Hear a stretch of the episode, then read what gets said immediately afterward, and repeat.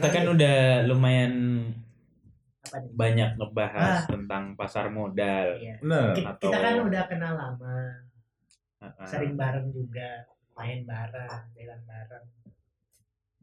Kamu nggak mau yang lebih apa? Wah. Kalau kalau cewek Sama cowok aja. Tidak, Enggak, tidak, enggak, tidak, enggak. tidak. Jadi- tidak boleh, tidak boleh. gitu maksud gue tuh kita kan Apa? udah banyak episode ngebahas tentang modal, Iya. investasi saham dan Hmm. sebagainya. Benefitnya gitu. ya kayak gitu. Hmm. Tapi ada yang kita lupa nih.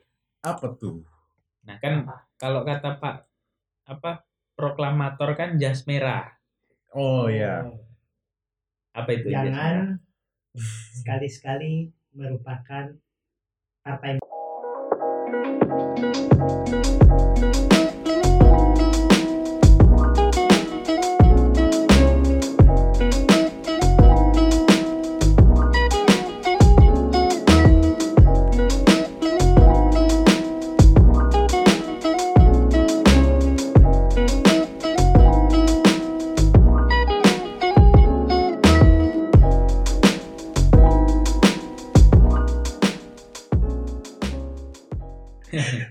Baju partai mungkin Kan ya baju. Iya, jas jasnya merah. Iya, jas merah. Hmm.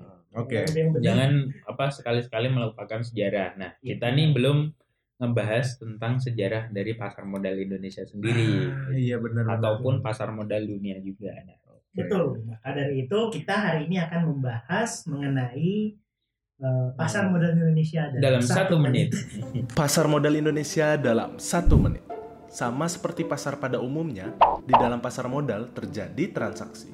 Namun yang diperdagangkan bukan baju atau sayuran, melainkan surat berharga.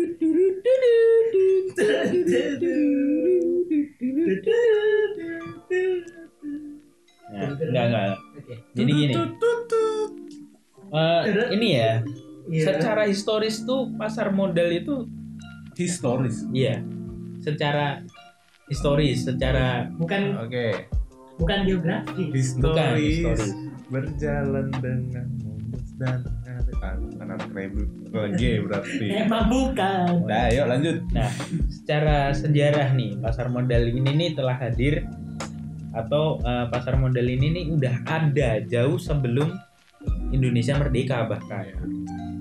Nah, pasar modal ini eh, atau bursa efek itu udah ada sejak zaman kolonial Belanda Waduh. dan Waktu zaman VOC ya. bener dan pada tahun ser- 1912 Dan itu eh, terbesar ya waktu itu ya. Nah, mungkin bener mungkin karena begitu lebih baik Ja- Radit yang menjelaskan karena kita gua sama Iqbal belum lahir di tahun segitu. Oke. Iya. Radit jadi eh, jadi soalnya Radit yang ini orang yang ngejawab pas ditanya "Eh, Mas rempah-rempah ada nggak? Radit yang jawab kita nggak tahu. itu lebih lama lagi dong. Itu kan iya sudah lebih 300 tahun sebelumnya. Iya iya. Dia apa ada yang tanya begitu gue jawab dia enggak tahu kok tanya saja. Wah, kalau gitu sudah terjadi Oh, iya. penjajahan di atas dunia. Ya kebetulan kenapa yang menjelaskan ini Radit karena Radit ini anak IPS, tahu lah tentang sejarah. Iya. Nah, nggak tahu-tahu banget. sih. Dia tuh sejarah Iya. banget, sejarawan banget. Gua Makanya eh, Excited. sama pak se- mantan sebelumnya belum bisa move on karena Iya. mengingat semua kenangan-kenangannya. Lalu eh, pasar modal ini nih udah kayak yang gue bilang tadi itu udah ada sejak tahun 1912 di Batavia atau sekarang bisa disebut dengan kota Jakarta. Iya. Nah itu udah ada demi kepentingan pemerintah kolonial atau VOC, Iya. Pyrenees Ost Indies Company. Iya. Itu dia, Itu itu siapa? sih? Itu jual apa dulu tuh? VOC. Enggak. Di, Jual Mungkin- mungkin- VOC itu sebenarnya reseller, dia tuh kayak reseller. Dia beli di sini Iya. di Pala Dijual, gitu, di, dijual ke dipasarkan lagi Eropa keluar dengan harga yang cukup tinggi karena berkali-kali lipat, bahkan Ya. lebih dari bisa bisa 5 sampai 10 kali lipat. ya karena di Eropa saat itu kan rempah-rempah yang ada di Indonesia kan di sana belum bisa belum apa ya emang tidak ada gitu loh Hmm. Karena tanahnya beda untuk menanam rempah-rempah Ini Kar- karena di sini kan tanah kita tanah surga tapi hasil buminya entah ke mana. Eh, itu lain lagi. Nah, Oke, ini Nah, mungkin tapi- ada sedikit ininya ya. hmm, apa? eh, penjabarannya Oke. Eh, bursa memang sudah ada sejak tahun 1912. Namun Hmm, jika dirunut lebih jauh, hmm, sebenarnya perdagangan surat berharga sudah dimulai sejak tahun 1880 di Batavia. hmm, Hanya saja perdagangan efek itu belum resmi dan tidak ada pencatatan yang rinci. hmm. Menurut beberapa sumber, pada tahun 1878 mulai terbentuk sekuritas pertama Hmm, yaitu Dunlop and Co. hmm. Oke. Sekuritas merupakan cikal bakal PT Perdana. Apa nama sekuritas? Dunlop dan Co. Kayaknya Dunlop Ban gitu. kayaknya ini deh, apa kalau disingkat Depok. Oh iya, sebagai awal dari segala sesuatu memang dari Depok. Iya. Penciptaan dunia juga yang di pertama kali diciptakan Depok. Baru. Jadi kalau kalian mau tahu sebenarnya Nabi Adam dan Hawa itu bertemunya di Depok. Nanti Adam kan jalan-jalan dari Cibinong mau ke Depok. Mau ke apa namanya Pasar Rebo Iya. ketemu Nabi Hawa Hawa di- Iya. lagi di Depok lagi nunggu angkot tempat satu Lo kan manusia. Oh yang kebetulan yang bawa angkot ini ya apa si Panse, Owa Jawa. oke lanjut ke yang lain Nah, itu tadi kan apa? Eh, itu ya, yang Dunlop and Co. Nah, perdagangan efek pertama yang dibukukan saat itu adalah penjualan 400 saham prospektus dengan harga 500 gulden per sahamnya oleh perusahaan di Batavia dengan nama Kultur Mas Mas Hapich Gulpara ini kalau lidah-lidah makan tempe cuma bahasa Belanda ya. Iya agak kelihatan terpaksa eh dipaksakan ya. Iya. Beda sama yang kalau sarapan makanya langsung stick gitu. Hmm. Stick, roti, Oh, terus stick juga. sandwich. Stick juga. Hmm, stick. Stick, stick keju, stick keju. Ya, stick panjang. tempe udah sebenarnya orek sih tapi Oh iya. Iya. sebutannya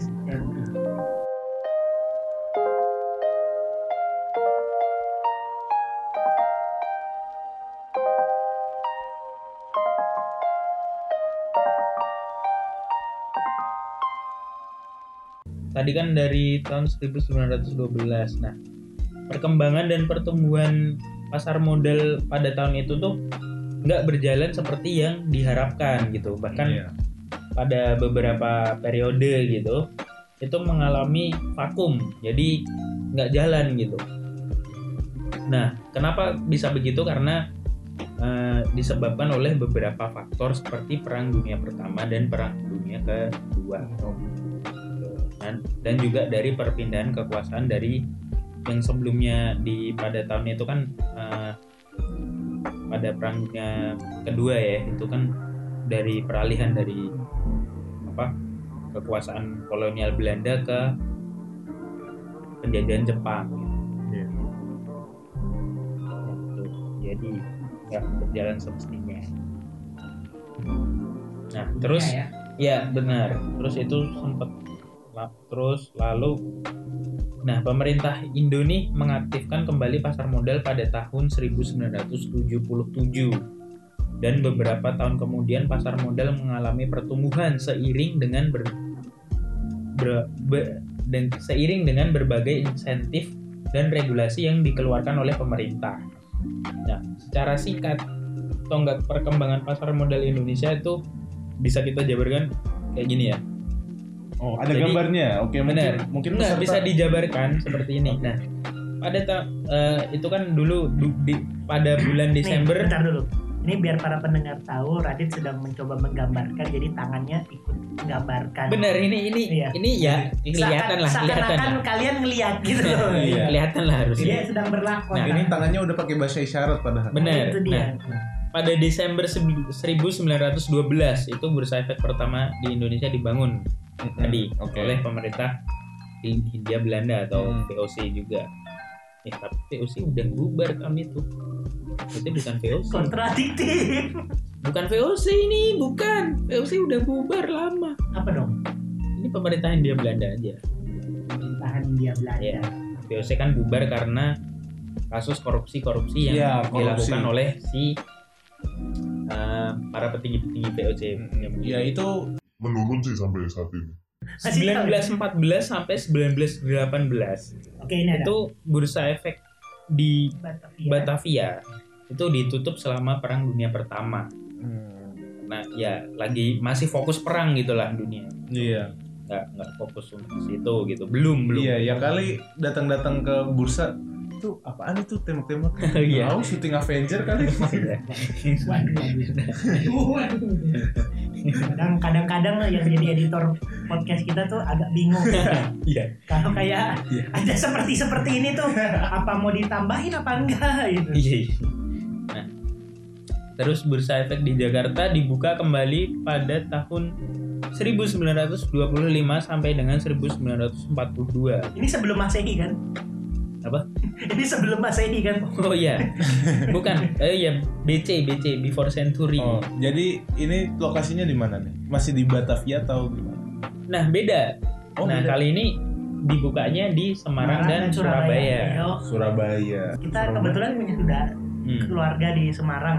Tapi, Oh iya, benar. tap- nah, tapi pada awal tahun 1939 itu sempat ditutup lagi karena isu politik yang atau perang dunia kedua pada saat itu jadi yang di Semarang dan Surabaya ini ditutup dulu terus pada tahun 1942 sampai 1952 ini bursa efek di Jakarta ditutup kembali selama perang dunia kedua perang tadi ditutup. Oh, itu yang di, di Jakarta. benar Iya, itu ditutup Yang karena di Perang Dunia ditutup. Satu. Yang ini sekarang di- ditutup karena Perang Dunia, dunia Kedua. kedua gitu padahal perang dunia kedua selesai pada tahun 1945 Iya. tapi ini ditutup sampai 1952 Dan Ya karena takutnya ada serangan lanjutan loh. memang Di Indonesia memang masih pada pada tahun kan? pa- ber- benar benar pada tahun 1949 itu Agresi. agresi militer kan? Belanda Iya. kedua Hmm. Hmm.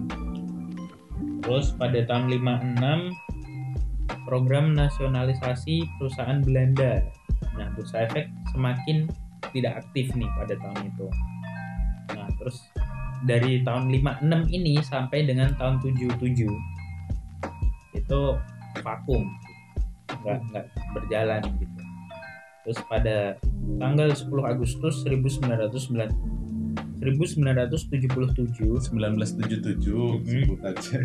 Bursa Efek ini diresmikan kembali oleh presiden kita yang kedua pada saat itu yang Oh, yang ini. Presiden Soeharto masih bernama BEJ nih Bursa Efek Jakarta Oke, Bursa Efek Nah, Jakarta. dijalankan di bawah badan yang bernama Bapepam atau Ba- Badan Bapepam. Pelaksana. Bapak Pam Muda. kali. apa Bapak Pam. Nah ini ini ini, ini yang menarik Sebut aja. Di tahun itu pengaktif ini Kilian Bapepam Bapep. Kilian Bapepam Dia ikut orang Medan deh.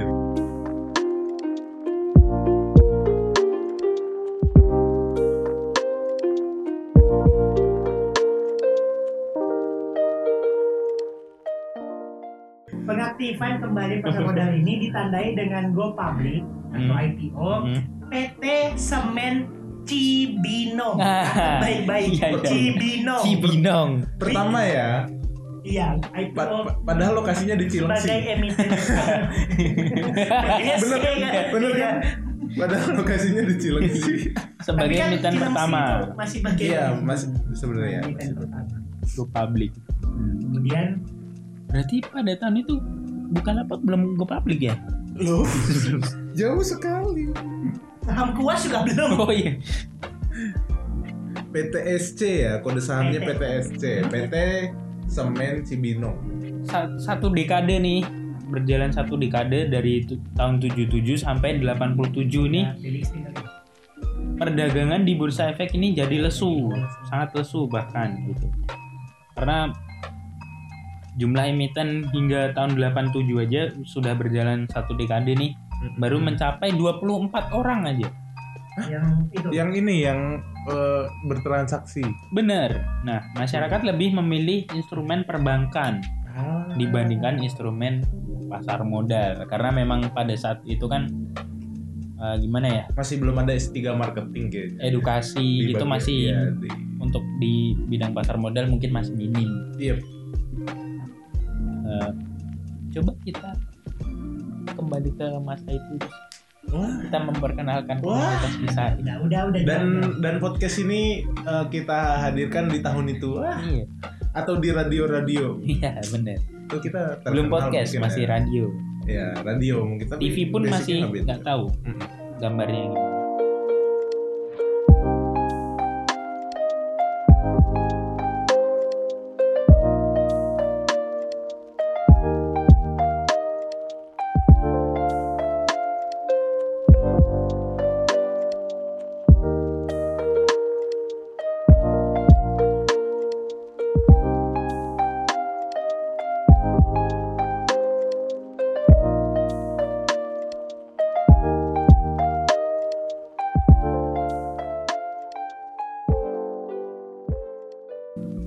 ...1987 ditandai dengan hadirnya Oke. paket Desember Oh, Radit lanjut. 1987 Oke, Radit lanjut. atau Pakdes Dia- dia ini 87 banget lagi.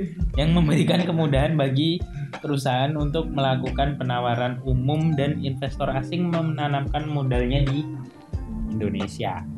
Hmm. Gitu. Eh, iya, di mana eh, orang Barat tuh sebenarnya udah menanamkan sifat apa eh, investasi ya Hmm. daripada Investasi nabung di perbankan Benar. karena ada pem- apa tuh? investasi bukan budaya kita. Eh, Iya, kita kan lelaki budaya barat. Oh, Lelaki. Budaya barat. Buset, Iya, aku terkecoh lagi. Oh, berarti tidur di kasur bukan budaya kita juga. bukan. Oke. Tidur pakai selimut bukan juga. Be- Kita tidur- biasa pakai sarung. Eh, meluk guling aja bukan budaya kita. Loh, loh, loh. Tapi kita nggak bisa tidur kalau nggak ada guling. Iya benar. Nah, Kadang malah kebalik. Gulingnya jadi Guling bantal, bantalnya jadi guling. Karena lebih daerahnya lebih luas. Iya. Oke, eh, kita lanjut di tahun selanjutnya yaitu 1988 sampai 1990. Nah, paket eh, saat itu paket di eh, deregulasi di bidang perbankan dan pasar modal diluncurkan. Eh, lalu juga pintu eh, bank eh Bursa Efek Jakarta terbuka untuk asing. Aktivitas bursa terlihat meningkat. Nah, ini sudah jelas eh, investor asing ini eh, menanamkan modalnya atau menginvestasikan uangnya di pasar modal Indonesia sehingga bursa efek eh, Indonesia Oh, terlihat meningkat. Jadi ini antek-antek asing. iya itu yang banyak bilang ante-ante asing. Apa gimana negara mau maju? Lah, Anda sendiri gimana? Negara mau maju tapi nabung masih dicelengan, hei. Terus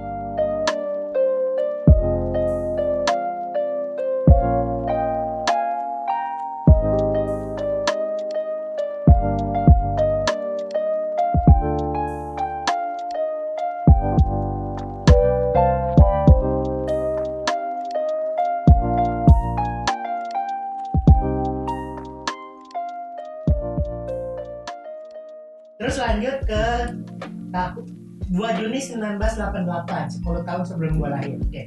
Dua hari sebelum gua lahir. Oh, berarti lu lahir lahir tahun 4 Juni 1988. Iya. Berarti Oh. dia sekarang usianya udah 30 Lo bukannya yang tahun. tadi lo bukannya yang tadi VOC dia. Makanya dia Oh, anak-anak lu time kali maksudnya. apa dia? Apa? travel. 2 Juni 1988 Bursa Paralel Indonesia mulai beroperasi dan dikelola oleh Persatuan Perdagangan Uang dan Efek atau di dalam singkatannya PPUE. Sedangkan organisasinya terdiri dari broker dan dealer. Jadi apa jual-jualan mobil gitu. Oh iya. Broker kan mak- maklarnya ya. Maklarnya, nah, Iya. Iya. dealer-dealer mobil pada ngumpul Nah, beberapa bulan selanjutnya di Desember eh, 1988 ini Hmm. pemerintah mengeluarkan paket Desember 8 Des lagi. Yang tadi kan Pak Des No. 87. Nah, Pak- sekarang Pak Desa. Pak Des lagi. Pak Des 88. 88. Densus 88 Mungkin terinspirasi dari sini namanya. Pak Densus itu mungkin. Oh, Pak Densus. Bukan, paket Desember ya. Yang memberikan kemudahan perusahaan untuk go public. dan beberapa kebijakan lain yang positif bagi pertumbuhan pasar modal. Hmm. Ini mungkin eh, ketertarikannya adalah untuk supaya makin banyak perusahaan yang bisa dibeli saat itu. Iya, Biar mungkin, ban- makin oh, banyak emiten banyak emiten ini ya, ya. pilihannya ya. benar. Jadi nggak cuma Apa tadi? Semen Cibidung. PT Semen lagi, PT Semen lagi.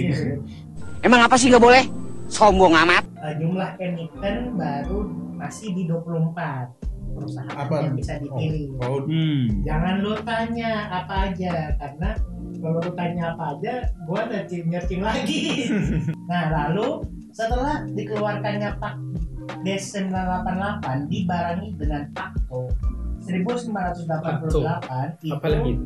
itu Pakto itu ini eh, personel Patrio Oh, Eko Eko Patrio. Pakto Patrio oh, kartu. nembakin itu di Oh. Dor. keluar keluar dari gedung. Oke, setelah keluarnya Pak Tos, Pak To dan Pak Des itu jumlah emiten yang beredar di pasar modal di tahun 1989 itu meningkat jadi 61 emiten. Lalu lanjut Nah, eh, selanjutnya di tanggal 16 Juni ini 10 1989. hari 10 hari setelah Raisa lahir dong. Oh iya, benar-benar. 10 hari setelah Oh, iya. Ratu saya lahir. Eh, sebentar, tapi emang di tahun itu? Ya kan Raisa kan 668 ini kan? Eh, kan? Ah, ini 9 690. Loh. Ngasal, ngasal. Parah, parah. Ini untuk Mbak Raisa yang mendengarkan Eh, ini ya. Mohon Mohon maaf maaf ya. Ini eh, salah sebut. Mungkin dia baca sejarah-sejarah yang boleh lain ini deh. boleh minta tolong Mas Hamis jemput jemput teman kami ini untuk ditindaklanjuti ke depannya.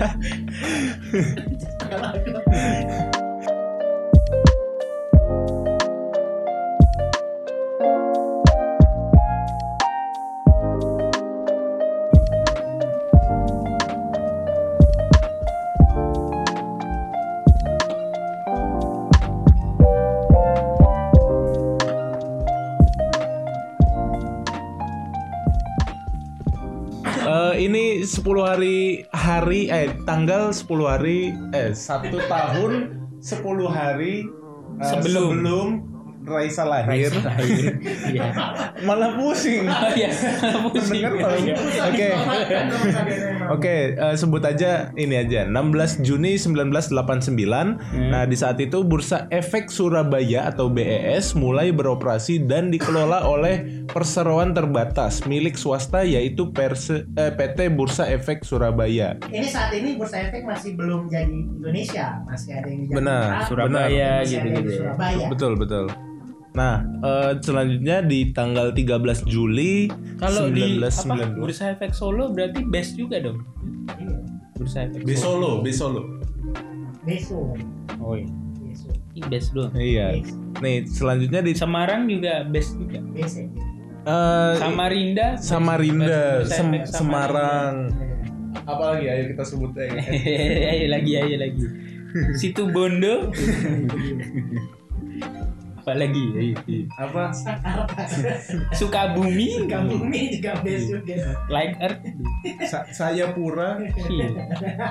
Sanado, Iya. Sadang. Sace, Sadang, Berarti kalau Salembang. itu juga si Jack juga Apa? besok. Si Jack. Oh iya. Bursa Iya best. si Jack. Lanjut di tanggal kemudian di tanggal 13 Juli 1992 nih di sini swastanisasi BEJ. Itu bukan. Bursa iya. Bursa Efek Jakarta eh, Bapepam berubah menjadi Badan Pengawas Pasar Modal. Eh, tanggal ini diperingati sebagai hari ulang tahun eh, ini ya Bursa Efek Jakarta. Nah, selanjutnya di tanggal 21 Desember 1993. Nah, di sini ada pendirian PT Pemeringkat Efek Indonesia Pe- Pevindo. Atau Pevindo. Ya, atau Pevindo. Nah, kita langsung ke selanjutnya lagi di tanggal 22 Mei Ini 19. timelinenya ya berarti ya. Benar, timeline. Awal Da- ini perjalanannya lah. Ah. Eh, milestone. milestone. Nah, selanjutnya di tanggal 22 Mei 1995 eh, ini tahun abang gue lahir ya. Nah, di saat itu sistem otomatis perdagangan di Bursa Efek Jakarta dilaksanakan dengan sistem komputer JATS atau Jakarta Automated Trading Systems. Nah, terus selanjutnya eh, di tanggal 10 November Oh, waktu 1995 waktu tahun ini udah ini udah pada mining Bitcoin. bisa jadi. udah bisa ya. udah pada punya GPU ya. Iya. Nah, di tanggal 11, eh, 10 November 1995, pemerintah mengeluarkan Undang-Undang Nomor 8 Tahun 1995 tentang pasar modal. Nah, undang-undang ini mulai diberlakukan mulai Januari 1990. Setahun, hampir eh, oh beberapa bulan ke depan baru berlakukan ya. Nah, ini eh, undang-undang tentang pasar modal ya.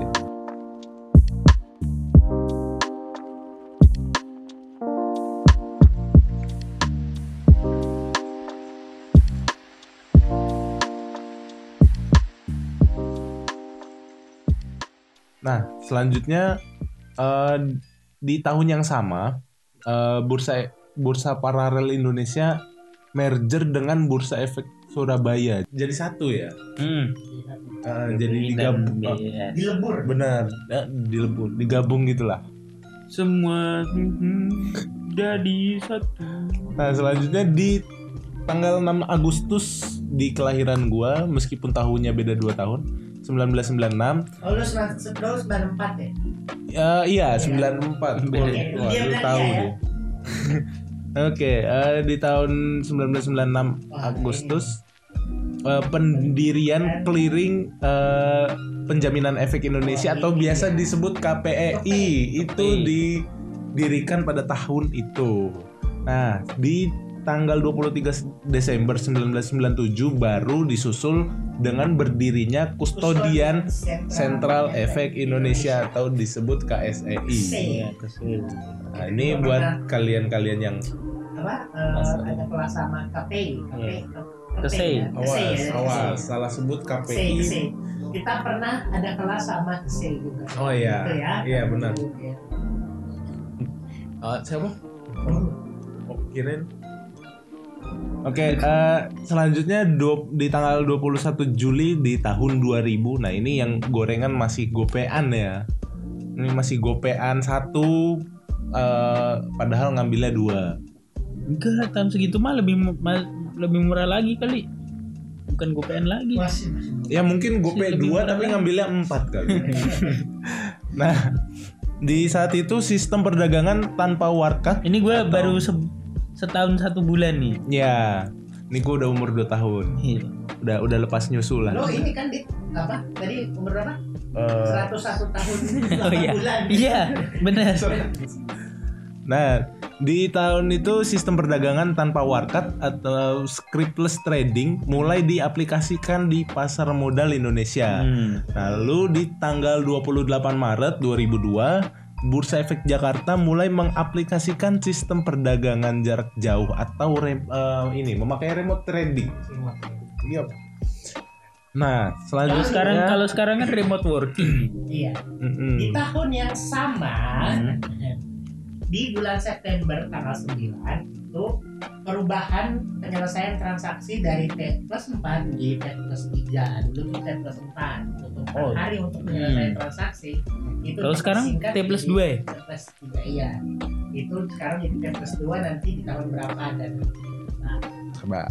kita lagi berjalan-jalan lalu Oh, iya. di Oktober 6 itu ada perilisan stock option Oke. Nah, terus ini pada tahun tanggal 30 November 2007. tiga tahun kemudian ya Hmm.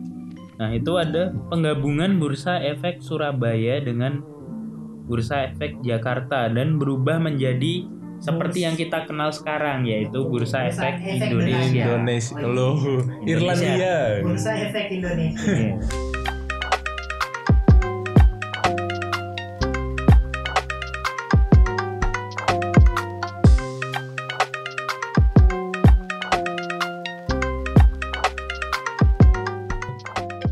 Setahun berikutnya pada tanggal 8 November 8 Oktober 2008 eh, ada pemberlakuan suspensi perdagangan. Jadi ada udah ada suspend suspend tuh. gitu ya kalau apa aneh-aneh buka lapak gitu gitu kena ya, suspend yang unusual market activity yang gak jelas itu ada uma uma ya uma. iya mau lalu di bulan Agustusnya di tahun depannya 2009 itu pemberian penilaian harga efek Indonesia atau dengan singkatan PHEI nah ini eh, lembaga yang ngebantu eh, emiten baik yang mau IPO itu untuk eh, menilai berapa harga yang dilepas ke bursa itu ya itu PHEI. Lalu Nah, di tahun yang sama juga diluncurkannya sistem perdagangan baru PT Bursa Indonesia yang itu tadi kan PHI PHII ya? Ya ada juga PHEV plug plug-in hybrid electric vehicle. itu Iya. kaitannya? PHEV nah ini kan PHEI terus PHEV plug-in hybrid elec- electric vehicle.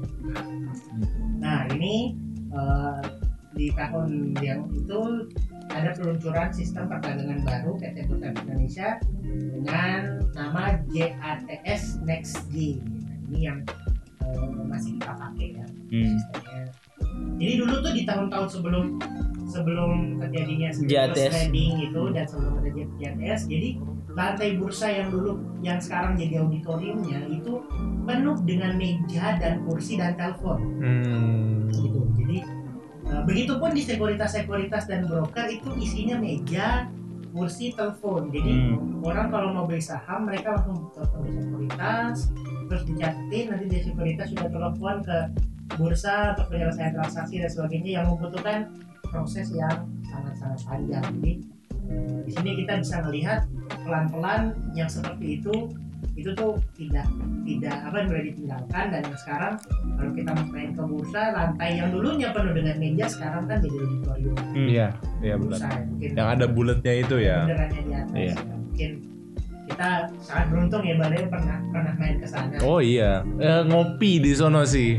Sarap. tahan di lantai bursa Iya, sarapannya gorengan di sono sih. Iya, betul. kapan lagi Kapan Kapan lagi? Lu nggak ngajak-ngajak gua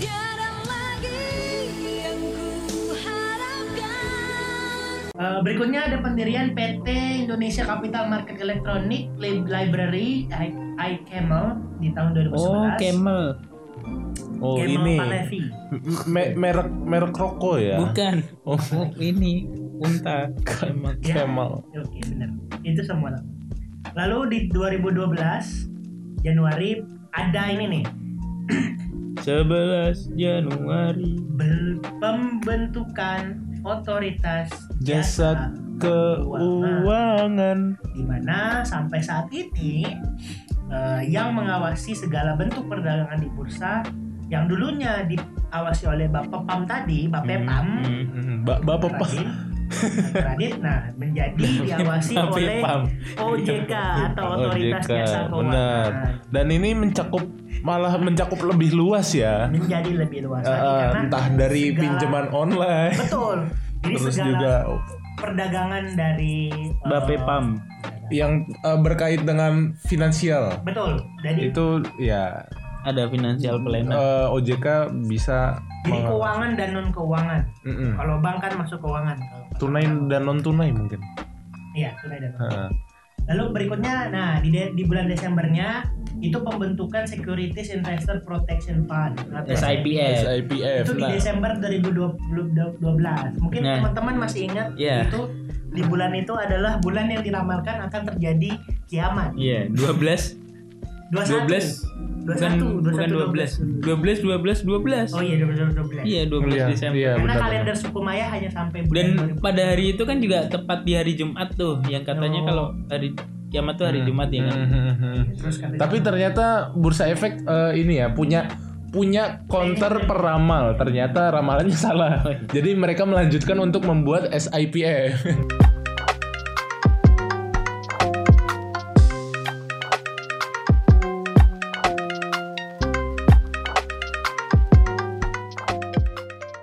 di tahun itu ada keluhan eh, kesalahan sistem eh, duitnya Fraud. atau iya fraud gitu. Nah, di tahun itu lebih mendengarkan ini ya keluhan eh, apa orang yang bertransaksi di pasar modal ketimbang ramalan-ramalan kiamat. Oke. Lalu di tahun itu juga peluncuran prinsip syariah dan mekanisme perdagangan syariah. Hmm. Nah, lalu pada 2 Januari 2013 pembaruan jam perdagangan. Nah, untuk jam perdagangnya gimana Yang bisa kita- searching di Google aja ya. Oh, gua, gua mau baca ini. Eh, tapi Oh, sempat iya, Tapi udah. sejarahnya Oh, iya. ya udah, ya udah, ya udah. Boleh dibacain sekalian. Oke, jadi udah cari Google aja. Oke, itu yang kita pakai saat ini ya, sampai saat ini yaitu uh, pra openingnya di 8.45, perdagangannya dimulai jam 9 sampai jam 12, istirahatnya satu setengah jam Mm-mm. sampai jam setengah dua, Oke. Uh, dari jam setengah dua itu sampai jam 3.15.49, lalu uh, pra penutupannya, pra closingnya dari 15.50 sampai jam 16 sampai jam 4 sore. gitu. Lalu pembentukan harga penutupan itu di jam 4 sampai jam jam 4 lewat 5 lah. Nah, itu baru sedikit berubah di masa pandemi. Iya, ada ada perubahan lagi. Ketawa-ketawa. Tadi kan lo udah siap membaca begini, gue skip. Astagfirullahaladzim, kamu ini berdosa banget. Ya, lalu dua tahun berikutnya di bulan yang sama di, di saat itu ada penyesuaian kembali slot. Bukan dua Saris- tahun berikutnya, setahun Oh berikutnya. iya, oke maaf. Setahun berikutnya di bulan yang sama dan tanggal yang beda empat hari doang. Ini ada penyesuaian kembali lot eh, uk- apa uku- jumlah lot dan eh, tik sa- eh, tik price-nya. Jadi Satu dulu tik, dua tik. ya di saat itu eh, satu lot masih 500 lembar ya. Ya, Nah, itu diubah di tahun 2014 eh, 6 Januari ini jadi 100 lembar per satu lotnya. Nah, oke.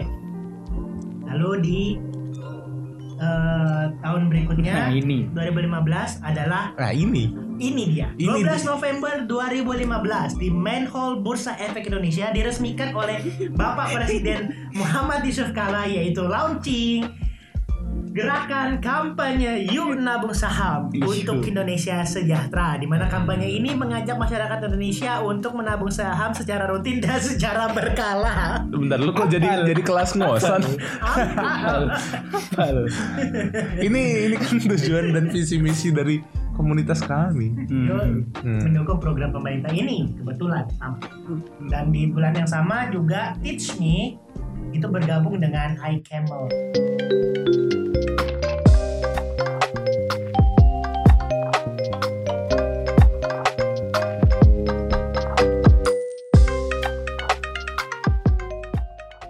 The Oh, iya, Indonesia Indonesian Capital Market Institute Iya, benar dong. It's me.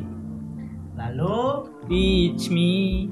Na, na, na. Oh, itu teach me tuh kalau disingkat artinya jadi ajar eh, ajari aku gitu. Oh, iya. Teach me. Iya. Lalu di, di tahun yang sama juga adalah tahun diresmikannya LQ45 Index Future. Wah, ini. Index LQ45. LQ45 saham paling liquid, 45 saham paling liquid. Oh. Lalu di tahun berikutnya 2016 ini singkat aja ya. Pertama ada penyesuaian kembali tick size-nya disesuaikan kembali, Hmm. peluncuran IDX channel, Hmm. eh, lalu pendirian PT Pendanaan Efek Indonesia atau PEI, PEI Hmm. Lalu ada juga penyesuaian kembali nih batas auto rejection. Nah, selain itu pada tahun 2016 BI ikut menyukseskan kegiatan amnesti pajak serta diresmikannya Go Public Information Center. Jadi banyak kegiatan nih di 2016. Oh iya. 2017. Nah, ini ada beberapa kejadian juga nih. Yang pertama ada peresmian index inkubator, lalu ada relaksasi margin. Hmm. Nah, jadi relaksasi margin. Marginnya Oh. lagi di ini ya. Apa? biar relak, relax. Di pijet pijit. Refleksoji. di spa, di spa. Iya. 7 Mei 2018 adalah pembaruan sistem perdagangan dan new data center. Hmm. Lalu di 26 November 2018 adalah launching penyelesaian transaksi T plus 2. Nah, jadi Nah, iya. dari tahun 2018 Ya. ya Betul. transaksinya baru jadi berarti sekitar T plus dua. 16 tahun dari T yang 16 tahun tuh dari hmm, eh, 2002 awalnya 2 T plus T plus 3, 3 baru 16 tahun kemudian baru dia menjadi T plus 2 mungkin 16 tahun yang lama ya. yang akan datang ini ya jadi T plus satu T, T minus T min 2 kali. apa? Jadi T min 2 gitu. oh. Jadi belum dibeli udah terjadi transaksinya.